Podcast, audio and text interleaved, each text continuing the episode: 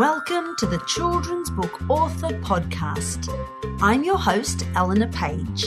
If you write for children, or it's always been your dream to, you're in the right place. As the children's book author, I'm on a quest to discover everything there is about writing, publishing, and marketing children's books, as well as how to supercharge my creativity, skyrocket my productivity, and absolutely everything else there is to know about how to be the best so you can be too. Join me as I interview fabulous guests and become the children's book author.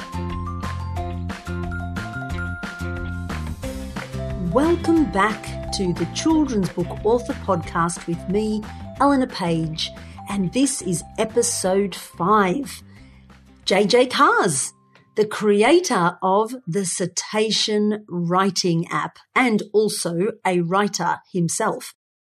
I had the best time talking to JJ, I must admit, because we talked so much about writing and all the insecurities that come up as writers, how we're terrified when people give us reviews and, oh, so many things. I think you're going to absolutely love this one. We go quite deep into the psychology of being a writer. And as I said, our deepest fears. And we looked very deeply, of course, because that's the topic at the Citation app, which is one of the main apps that I use for plotting and I write in it. I do my timelines of my story in it. I do my character profiles in the app. I encourage you to go check it out. There's a lot of apps on the market. You know, Scrivener, a lot of authors tend to use Scrivener, another amazing app. And, you know, this interview isn't really just to promote JJ's app, although it is a really good one. There are lots of other great apps as well. It's really just to encourage you to find something as a writer that works for you long term. And I say long term because I do believe in my heart of hearts that the word app is really not the place to live as a writer forever. You need to find something that helps you expand and grow and capture your ideas. And something like Cetacean app is really, really fantastic. And in future, I might actually reach out to other app creators and chat to them about their apps too. So, you know, I'm not biased, even though I do use Cetacean app, but check it out. I hope you learn a lot about yourself as a writer, also from listening to us chat about our experiences so far in the writing world. Um, he also talks about some great places to find other writers, community of writers. So that's another big highlight of talking to JJ that I came away with. And overall, he's just such a lovely person. I could have spent a couple of hours with him, to be honest. So I hope you enjoy listening to the interview as much as I enjoyed conducting it. Enjoy the show. It is JJ Cars, the owner, creator, and janitor of Citation, the amazing online writing app that helps you write, outline, revise, brainstorm, timeline, everything you could ever imagine in one app. Welcome so much to the show, JJ. Thank you, Elena. I just said Elena instead of Elena. Elena, Elena, all of them count. It, you know, like I, I actually like hearing the Americans say Elena because I think it's really cool. And every so often I have a discussion at home. I should make everybody say it that way. And the Australians all go, no, no, we can't do it that way because we've got to like accentuate that E and it's too hard. So it's all good. Tell us a little bit about yourself and the program and where you came up with it, how you devised it. Tell me everything. Okay. Well, it came actually from a number of different vectors, all based in annoyance and aggravation. I'm a, a, software developer by trade. I've been doing specifically web application development for 20 plus years. And uh, I've been writing since a teenager, but um, I really came in to what I call a, an actual writing, caring about the craft and process uh, back in the 2000s when I started uh, writing comic books. And uh, sort of move through graphic novels and and some online some short uh, anthologies that I've written prose for. But um, the annoyance came when, from the writing side, on when I finished read, I wrote a book, which I've decided it will stay in a drawer in a dark place until the heat death of the universe.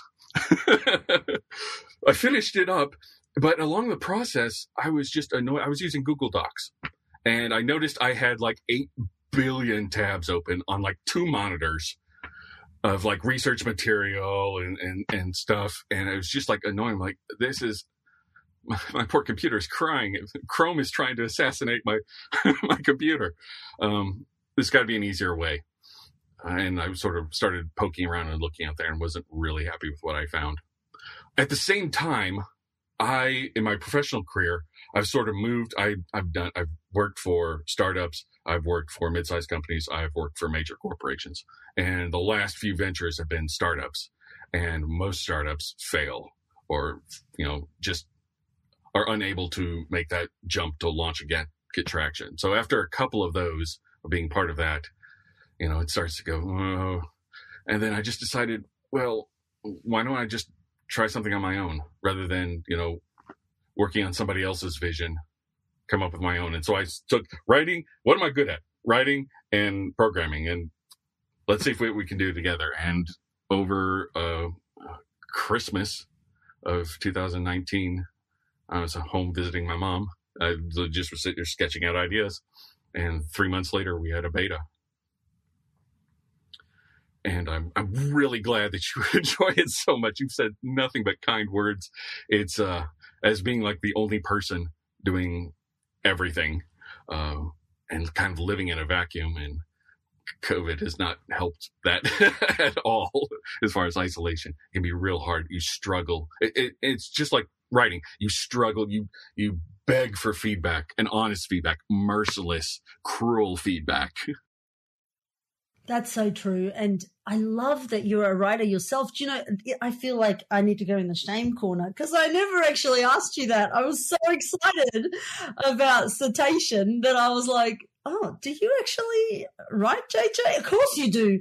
How else would you have developed it? it makes so much sense the way that you did. So, I mean, now, now, listeners and viewers, you're going to have to get used to me like completely gushing out like how wonderful this program is but I want to make it really clear that I don't feel that way because, you know, like I'm, I'm trying to make JJ look good or the program look good. I went on a hunt to find a replacement for Scrivener. And now you might say, why? Why would you find a replacement for Scrivener? I mean, yours was Google Docs and having all those thousands of tabs open so true. I've heard other people with that same problem. And Scrivener is fantastic, but it's really terrible for saving things and like then finding it on every other device. Yeah. And some of the way that it works is still, I still find it really complicated and, and really complicated. And I've bought all these courses on it, but it's going to take me like 10 days to do the courses. Do you find that? Well, that's a, a sign that maybe you've, you know, become a little bit too complex when other people are making a living off of explaining how to use your software. So, but they are the 800 pound gorilla in this space. Um, there's another one, uh, if I say uh, sort of an up and comer, other upstart to challenge them. It's Ulysses, but it's very Mac focused. I mean, exclusively Mac focused. I've never actually tried it. There's something sort of even scarier about that compared to Scrivener. But the worst bit was going to bed every night and thinking, did it did it save my work? Because even though it is saved to the Dropbox on Scrivener, every time often I'll open it on another device and it will say there was a conflict. And I think a conflict. And so which version have I got now? There was all this anxiety around it. And um, something just felt, I don't know, like limited with it. So I went on the hunt. I went on the hunt. And of course, all these, we were saying off air, all these other online platforms with probably bigger budgets. That's all that it is, right? You know, we just got to be honest about it. Um, that, you know, came up and that other writers use. But when I actually went in to use them, they weren't actually that much different than Scrivener. There was nothing unique about them. Did you ever try anything else before you create a Cetacean, or did you just go for I'm going to make the best thing that I need? I poked around. Um, there's Scrivener. I looked at Ulysses. Um, there uh, were some other web-based ones. Um, I, I, I, each one I looked at, I'm like, no. I mean, ultimately, this is a text editor with some stuff slapped onto it, and I'm trying to build something from the point of view of writing is not just the time you spend with a you know at the at the mercy of a blank page trying to put words onto it. It's everything you do before everything you know when you just brainstorming about it and then when you go and have to come up with an outline and then you do the writing and then that was your first draft is going to be terrible. All first drafts are terrible. They're just awful. They're the worst. And so revision has to happen and part of that is getting feedback on your revision. So I'm like, okay, let's have a system where, you know, you can have beta readers and be able to give just here, invite them, go look at it and be able to read it there and have different version control of like, okay, this was this version and okay, I sent out and I got feedback on this one and be able to share it with editors who could go in and say, no, no, just, you know, create the the red screen of death as they go through and pen everything. Oh God. The worst was I had an editor and it's just, think of it. It was like two in the morning. I got edits back on, um, on a story, uh, from the editor. And I remember opening up uh, Word. It was a Microsoft Word document, and it came back, and just the screen, the the room was dark, and the screen just cast this red shade over everything. It was, it was, oh, it was gut wrenching. It was, it's, it's the kind of thing it sends you to the grocery store at 2 a.m. to look for comfort food. It was, you start to doubt everything. You know, my whole life is a lie. Who am I kidding? It was, but fortunately, like a good, they were a good editor. They, you know, a good editor will put you into, you know, put you on the ground. They'll knock you down. They'll leave you bloody, but they'll also give you a hand. They'll pick you back up, give you a hug and dust you off and say, okay, th- this is how we move forward. Exactly. And so like built into it is the ability, as you say, to get to build community, to, to have, to share your writing with other people and to get that feedback and be like mind I haven't gotten to that bit yet, which is why I'm like mind blown. I'm not getting the benefit of that part. It's taking a while for that to take traction, and I think it's because um, all writers are insecure. I mean, they you can't. The, I tell people they say, "Oh, do you like writing?" I said, mm, "I like before I write and I like having written. The actual process of writing is just an exercise in self-hate and doubt and self-recrimination. and it's, it's a terrible thing to just put your through yourself through just emotionally. Uh, so we're kind of guarded, uh, especially when we put our, you know, so much of our selves and, and create a sense of vulnerability for here's this creative work you know what what do you think? And a lot of us, as a result, just trying to isolate and sort of ball up, you know, cover our our soft targets. Uh, when really that just that means you're never going to get better. You have to you have to you have to take those hits. You know, otherwise you don't know how to take a punch. Yeah, that's so true. I, I think what struck me just then, like to the heart, was when you said, "Oh, you're never going to get better." Oh, oh just the, what's worse than being a bad writer? A mediocre one. Ugh. Or the one that never writes. I, I tell this people to people a lot.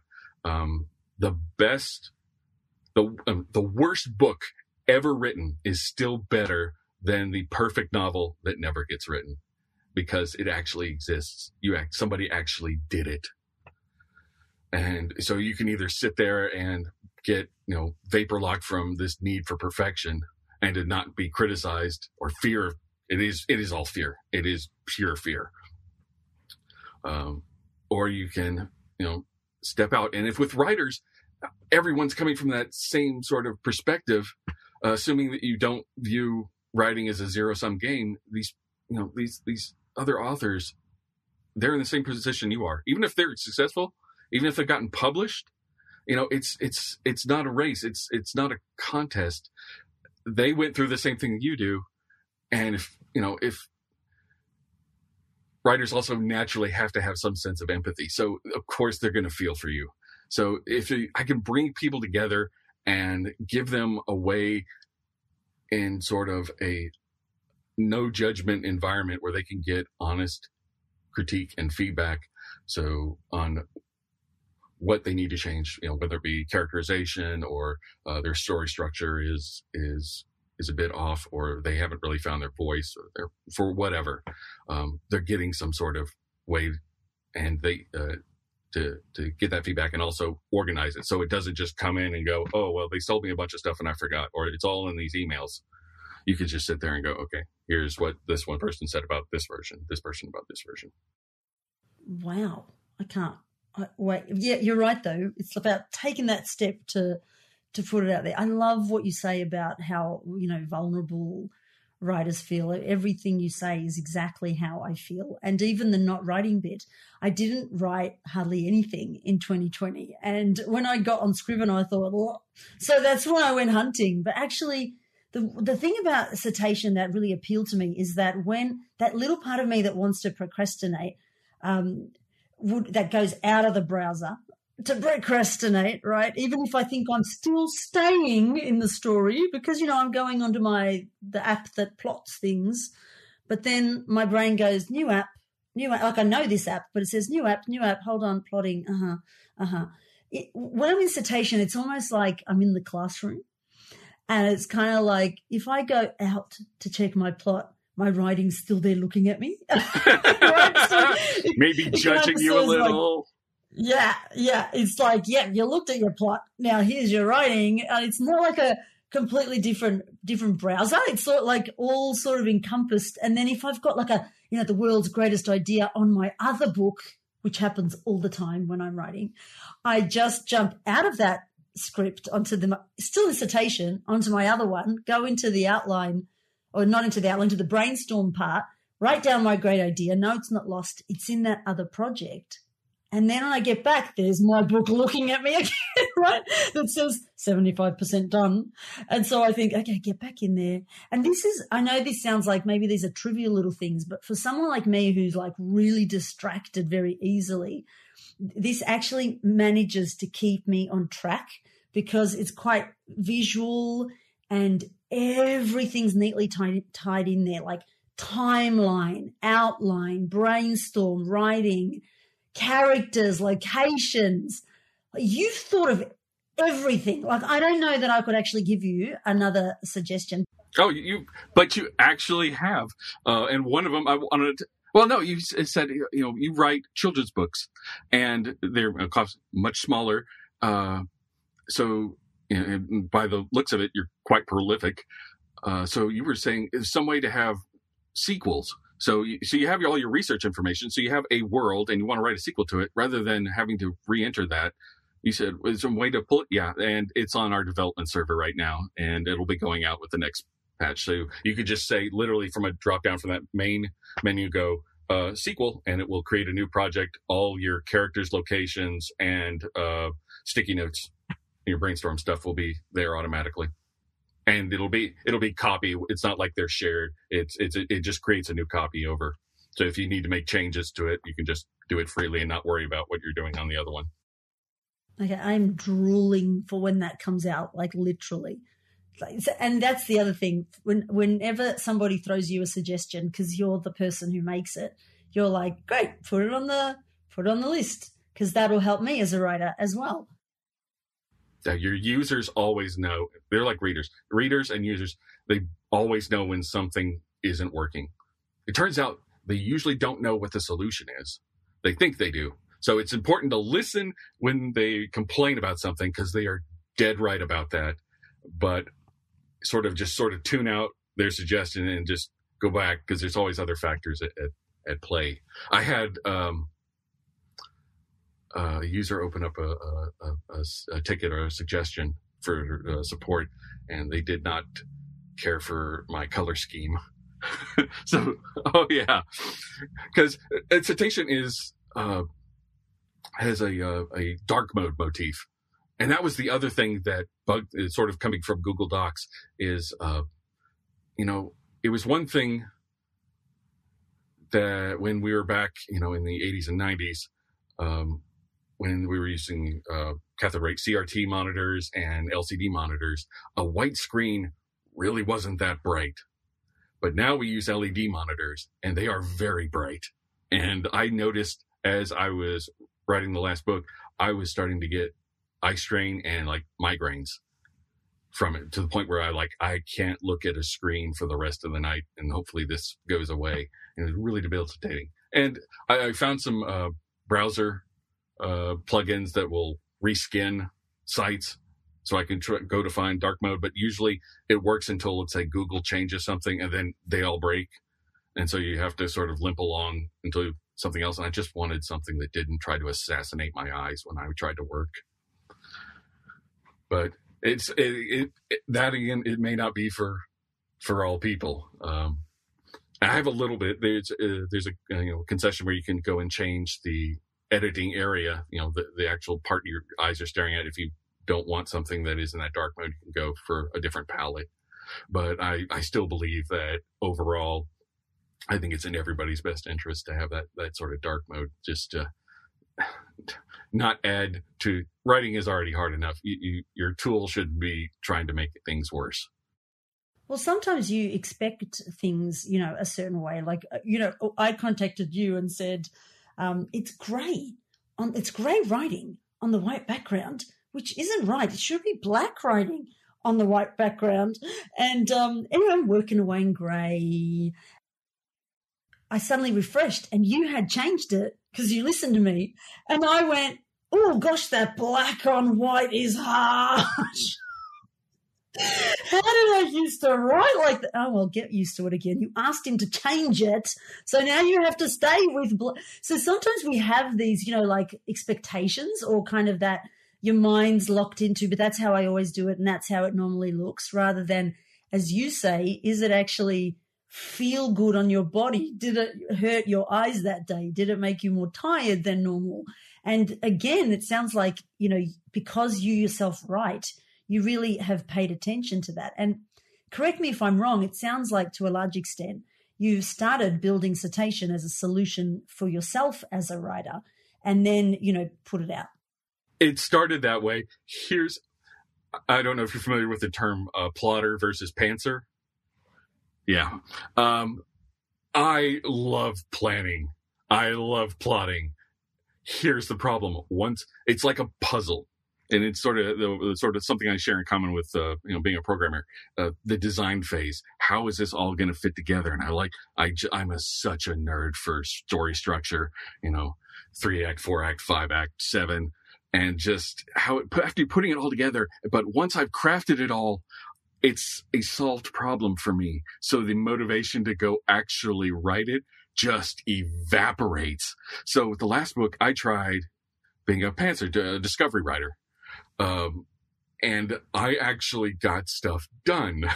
so I'm wondering now, am I really a, you know, a pantser? I'm like, oh, and, and it's sort of my goal with citation. It's, it's a long-term goal. I'm trying to figure out a way. I want a tool for, for discovery writers, for pantsers, because everything right now, including this, is very plotter centric. It's not there for the person who just sits down and kind of has to extract structure and plot out of it as after the fact and you know and multiple revisions uh, so i'm like playing around with ideas of just you know trying to add some sort of uh, machine intelligence that'll go through and try to identify main characters and yeah it's but that's very much down the road Wow. So as you're transforming, the program's going to become like, oh my gosh, I'm so excited, given that, you know, technology's just growing and growing in bounds where this is going to go. you know, this is going to be like extraordinary. I'm actually very much a discovery writer, a pantser, but with a little bit of checking in to plot. But that's what I mean. Like, I kind of appreciate that I can go in and pretend write a plot. Like, even yesterday, I went back into my I was in my story, and then I went to check the the actual plot as I'd plotted it, and then I thought, oh no, no, we don't want that to happen anymore. That's not going to fit. So it was actually like I went back into the plot and changed it, and then back in and went, okay, that feels good. So it's almost like I needed to change the plot part at the same time as I was somehow that helps in my discovery writing. Does that make sense? Oh, that to hear that is just a joy because I always, you know, I was writing as when you created this and I started realizing it that there's like like literally half the the population of writers this might not be useful to, and so you know hear that you're actually getting benefit out of it is just because I would have by how much you expressed your happiness with it, I would have guessed that you were a plotter through and through. Would you? Yeah, no, no plotting. But you know, like I do buy all the latest things. So I have, you know, Scrivener and Plottr and Aeon Timeline and all the things. And they they they like my brain goes, uh, nah. Like yeah, get in pl- nah. Like because I'm not actually a plotter. But for some reason, the plotting works in in this program for me. Maybe as I said, because I can look at them really side by side and just go. And by plotting, you know, I tend to use like me personally. I know you have different plots, different plot um, structures that you've put into the program. And you can talk to that in a minute. But for me, I uh, I use the um, the save the cat one and just having that kind of bare bones of that's the direction that I'm going in. I'm aiming for that transformation of that character kind of around those points and that I can just check in without again leaving my manuscript has been amazing. Good. Um, so you, it, there's, I guess, different levels of of pantsing. Um, some people will just literally start from a, a blank page but it sounds like and and I didn't start from a blank page on the last book. I spent some time like, okay, here's if you know follow the you know Joseph Campbell monomyth uh, model. He, it, you know, at certain points, certain things should happen, and my characters is going to be sort of have some general idea of who they are and where they're going to end up. So as you're going along, you're doing what you did and just that sort of check in. I'm like, okay, where am I in the word count? okay, we're we should be at this point we should be getting out of Act One and moving into Act Two. Um, so is that sort of how you you take you approach it? Roundabout with flexibility, but yeah, exactly. Because I still, I personally still believe that some level of story structure, the brain of the reader still likes it. You know, they that's kind of like how story story does have to go somewhere and have stuff happen and have characters interact in a not necessarily strict way but in a certain way that leads to a, that kind of fulfilling outcome and once you know the rules, then you can break them too. So even yesterday, I wasn't quite on track with my. I thought, oh, it's gone a bit off, and I was like, double check in. No, I think it's good. We can break the rule today. You know, it's but it's the rule is sort of there to be seen and broken. Oh, I agree. Um, the only way I was able to pants the way I did was because I'd spent so many years obsessing over structure. And it was actually not novels that I pulled from. It was uh, first movies and then television, mostly television. Because uh, I, like I said, I started with from graphic novels, and it is a very visual um, medium, and where the a lot of the story happens in between the panels, in the cuts, uh, so to speak. And I've moved over and started finding the this was a time when uh, people like John Rogers and Jane Espenson were doing uh, had blogs out there about uh, you know being a screenwriter for television, and I just devoured everything they would and they would bring up structure and here's how do you do a break and move uh, from character over uh, a course of a of a series or an episode, and I just pulled that in, and it, so it's sort of creates this critical mass of knowledge of how characters and structure is supposed to work to the point where you can sit down in front of that Pantser screen and have the back matter to sort of provide some sense of sanity so you're not just like Jack Kerouac just typing rather than writing. yeah, typing just, rather than writing. I love that. It's it's just it's just madness. So is your work have you put your work out there? Like is it is it published and out in the world? Do you have like a huge body of work? I don't have a huge body of work. Um, you can find uh, I wrote a graphic novel. Um, uh, co- uh, the lady that did the artist was uh, Veronica Fish, who is an amazing artist. yeah, you can find it on Amazon and or Comixology, which is the the home for for comics and graphics novels. If you want to get them in a digital format, uh, uh, she's I cannot I will sit here and gush over how wonderful she is. She it, go find. Uh, I think her most recent work was, uh, hopefully I'm not wrong, uh, is the uh, Sabrina the Witch comic series. Uh, and she did the art for that, and her covers are just gorgeous. Like I said, I will just gush. She's a wonderful person, uh, just a peach of a human being to work with, and um, and it made my first sort of foray into a published graphic novel just so much easier. Um, so I, I, I, had a, I feel like I had a lot of help uh, with her. Um, the other, I've written actually a lot more comics and like short stories for anthologies that just will, just, I, they ended up never seeing the light of day, and that's just a fact. You you know, you submit the story, and for whatever reason, the anthology doesn't get made. So it's like, okay, well, I did all that work. Wait, did I get paid? Okay, that's fine. if I got paid, there's really nothing I could be that sad about. It's this is mercenary work at this point. If I'm doing it for myself, yes, okay, you'd be sad about that. Um, uh, I think one that did get out, and you can find it on uh, on like Amazon Goodreads. It's uh, called anthology called "Fight Like a Girl," which is a Kickstarter where a bunch of different authors submitted uh, stories about uh, women kicking butt, essentially, in various forms. So you've got quite a connection to like um, certain, you know, like the author community. You have your own like connection to particular groups or authors. Is that how you normally work? very particular and it's really just sort of happenstance and pure chaos. Like I found Veronica at a at a comics convention, a small independent convention in, in that was happening in Washington DC, and um, I happened to meet the one of the uh, anthology uh, editors at a party through mutual friends. So it's I really haven't pulled from the online community. It's just been sort of, ha- I've blundered into it and gotten very lucky. Uh, now they're, I'm like looking around for communities and it's, some of them are very old and some of them are just Wild West. Uh, one of them, I did not expect Twitter to actually have such a active writer community, you know, on various tags like writers community or writers life. Um, and people on there and it's not toxic.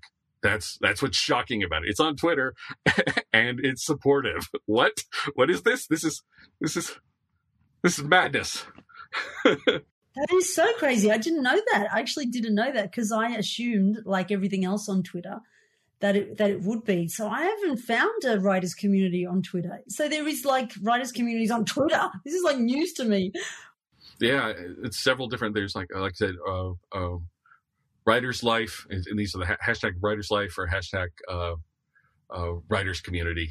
I think are the two big ones. Um, and I just started sort of following them and poking them for ideas, and of course finding some other like like there's the AuthorTube community on YouTube, um, and I found some some great ones like uh, uh Michael Laron, who uh, is an, also a writer and uh,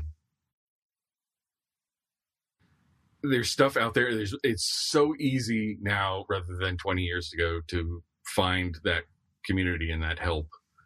Um, we're sort of lucky and a bit spoiled, and uh, it, it'd be sort of daft if we didn't just you know make use of it. So, what do you look for when you look for a community? Like, did you, is it like some like some, that support in terms of encouraging you forward, giving you that honest feedback? that you learn from them? Like what other sort of things? Yeah, it's a it's a balance. You want to find somebody you, you want to find a non-competitive supportive encouraging community but at the same time someone who is to just eviscerate your work but not do it out of malice or out of need to tear you down so they can try to elevate themselves or appear smart or superior um, you want to find that that sort of healthy emotional abuse. um, healthy emotional abuse. I know. I think that could Three. be the title of this podcast. oh, it's it's kind of true. You need if you're just told that your stuff is wonderful all the time, you won't believe it, and it doesn't. It won't lift you up and support you. It does quite the opposite. It makes you suspect of any sort of praise. So you could have something that is perfect, but you would, would never believe it unless somebody goes in there and finds the flaws and the cracks, um, and you know calls you out on them. I think that if once people do that, and they, when you find that you find a community where you can do that, and people, um, like I said, aren't doing it out of malice, um, I think you've you've you've found treasure, and you should try to support that community and do the same thing to others as you as much as you possibly can. Oh, that's so wonderful. That makes me want to go out and find my community. it really does. Um, yeah, because I can get a bit.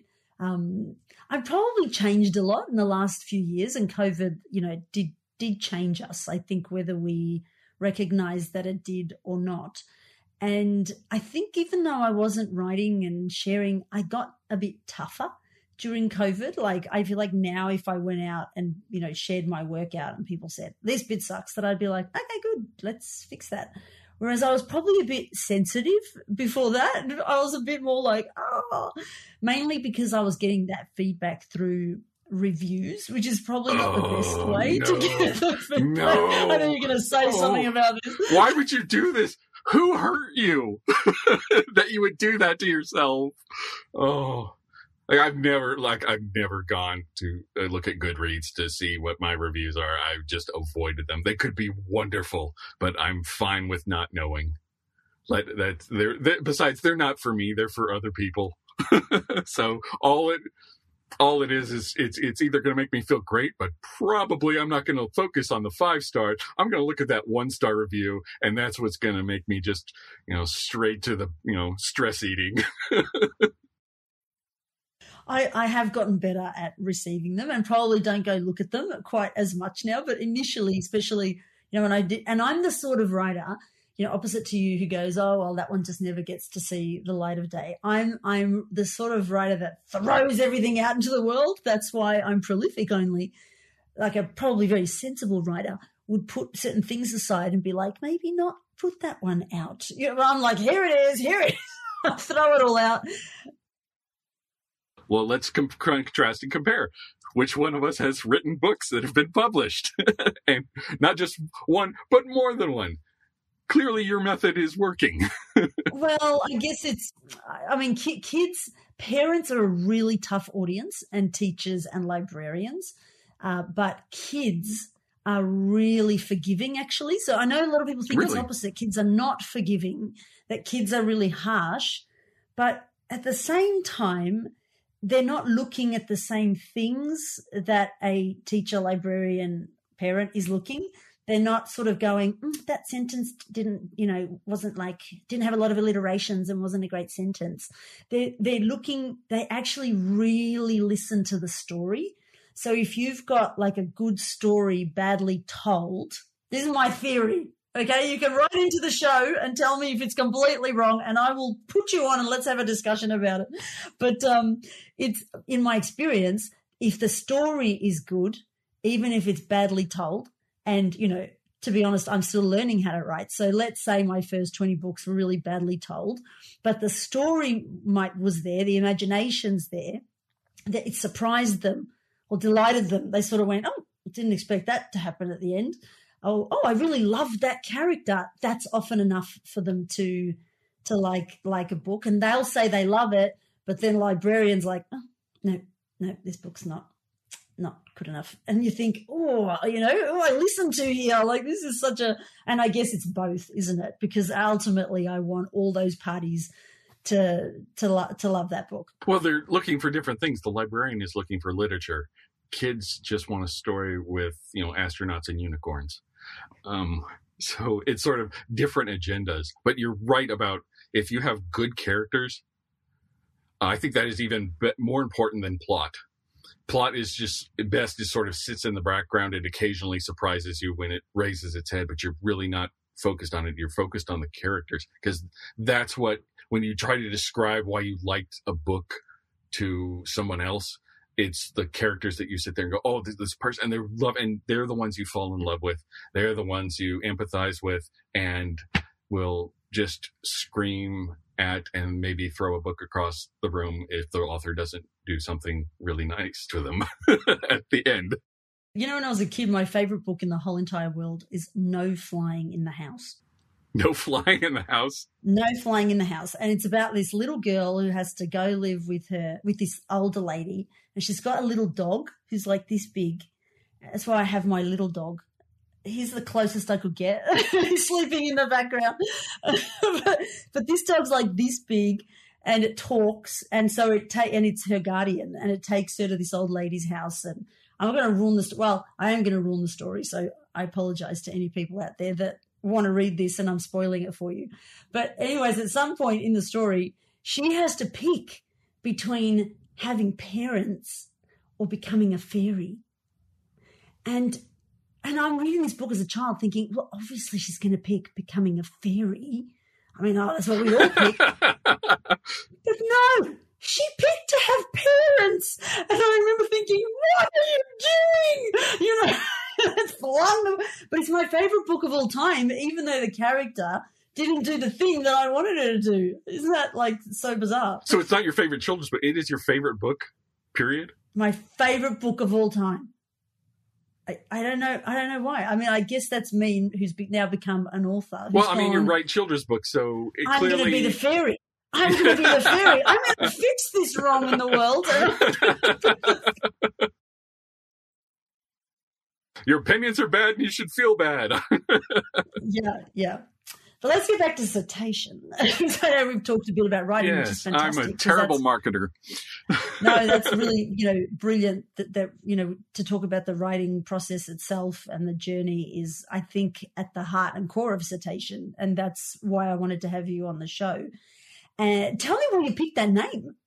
I cetacean is the uh, scientific category of uh, animals that whales and dolphins um, fall under, and I really like whales and dolphins. Have since I was a kid. I I went through the phase I think a lot of kids do where they want to become an oceanographer, and specifically, I really like uh, orca or killer whales, and um, which is why our logo has kind of that. It's it's really if you took a I took a yin yang sign and I turned the the white part that teal color blue, which is the kind of the color that uh, I grew up on the Florida coast, and we have that sort of emerald water.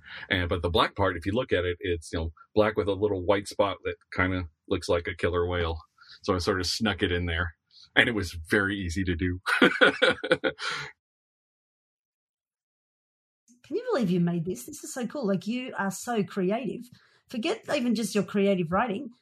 I mean, I know that you're, you know, you see it as probably a really left brain thing, but like there must be a lot of creativity involved in making a program like this.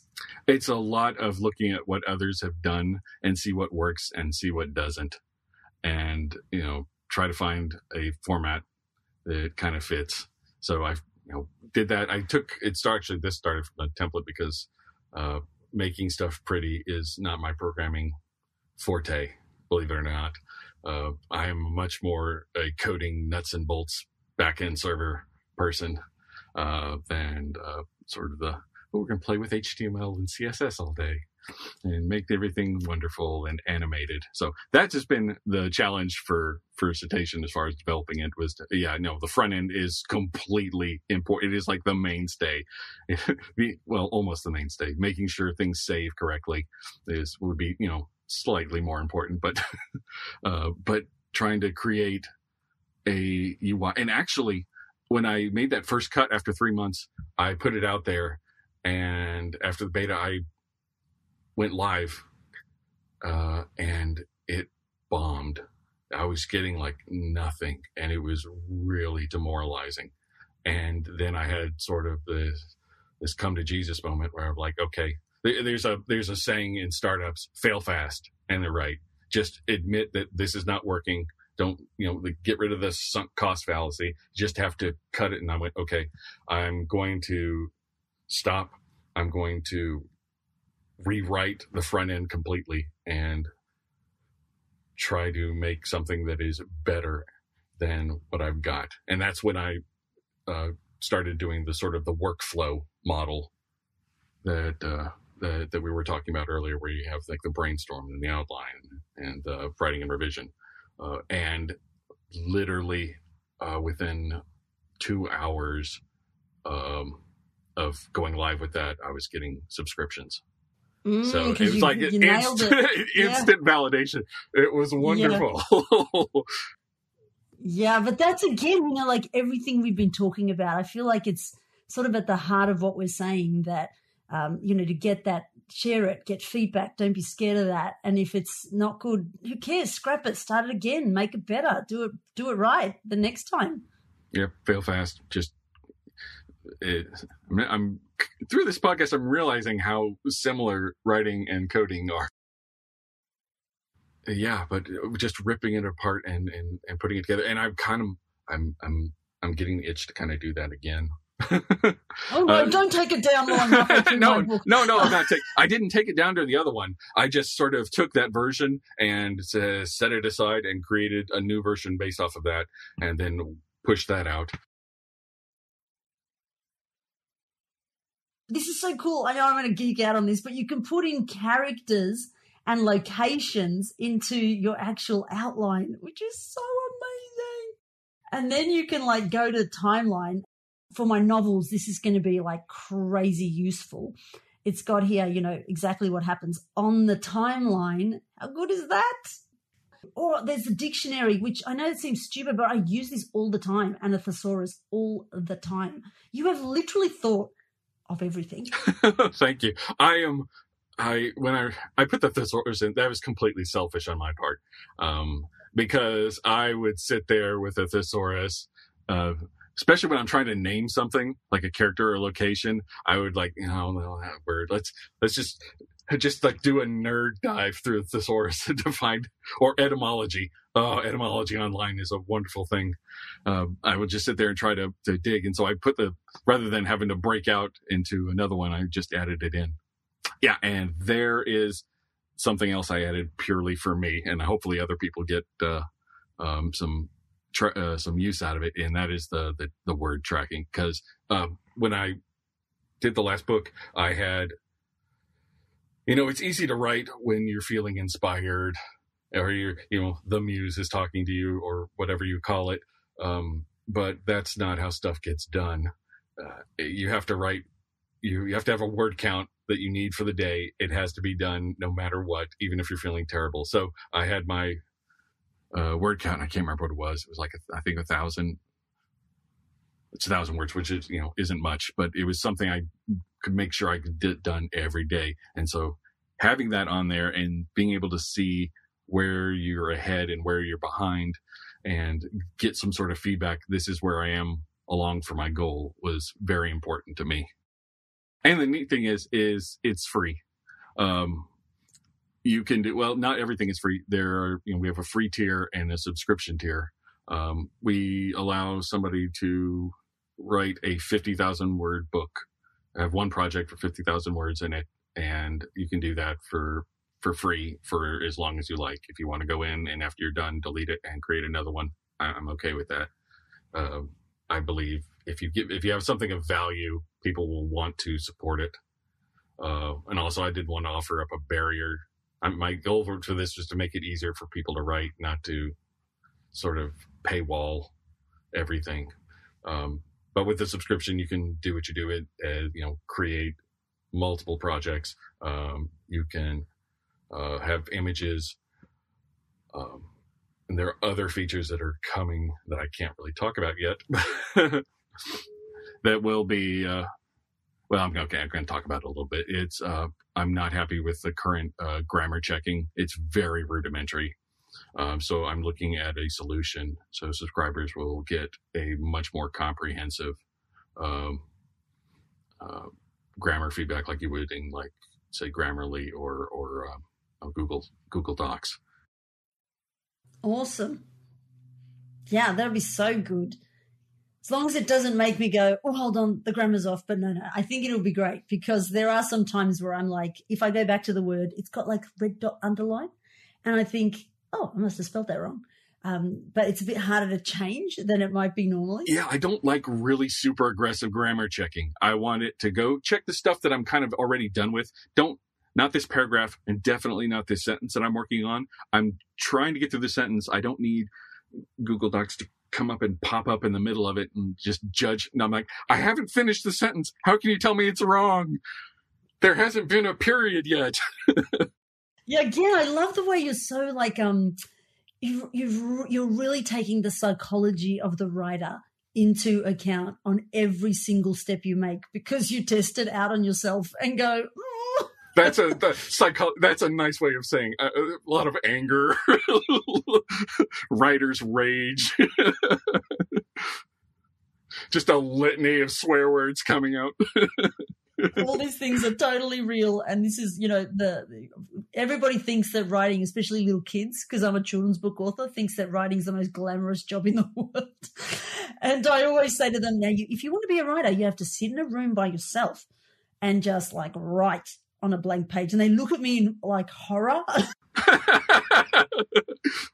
and if you feel bad, you still have to do it. And then when you're done, people aren't going to like it and you're going to feel bad. And know what? That you still have the next day have to get down and write again and keep going. This is the truth, isn't it? That's the truth. And yet we do it. You have to. It's a, it, it is miserable as it is. Um, it, not being not having some outlet for this would just uh, I, it's my belief we were put in this world to, to make things. And that is like a the fact of of being creative and creating something and making something. It doesn't necessarily be a book. It's whatever. That is our purpose for existence. And so it's it's good that i can do, continue to do that myself while also, you know, providing some way for other people uh, to do it and hopefully support each other along the way. Oh, thank you so much. It's been so good to talk about writing and about citation and about our crazy, you know, like habits and how we ultimately whatever it takes to finish to help us finish a project we've started because I'm a true believer that to be a creative genius at play, which is the name of this podcast, you must finish what you start. Whether you put it out in the world or not, that's a whole different topic for it a different day. It doesn't have to be perfect. It doesn't even have to be good. It does have, however, need to be done. Yes. And uh, I, I, I truly believe that, uh, and why I'm so passionate and asked you to be on the show today, that citation is like so good that I couldn't not share it. And I'm not getting anything like to say that. Like it's, I just contacted JJ and went like, I must have you on the show. And I could tell that you were crazy creative behind the scenes. I could almost feel it about you. no one could make a program that's that like intuitive, know what I'm thinking. And, uh, and yeah, that so feedback so, so wonderful to talk to you. Uh, the things you've said have really helped um, make what I'm doing worthwhile and help keep motivating to keep moving forward. Thank you. Pleasure. So, all the links to Citation will be in the show notes, and um, there's some cool updates coming, which I'm so excited about. But even what it is today is fantastic. Go, go check it out. Did you find that interview valuable? Great! Now be an awesome human and go and leave a review because it helps the podcast out so much. Want to read the show notes? Check out the children's book author podcast.com. Want to find out more about me, Eleanor Page? Find me at eleanorpage.com or come and say hello on social at Eleanor Page Books. Until next time, keep writing and keep learning.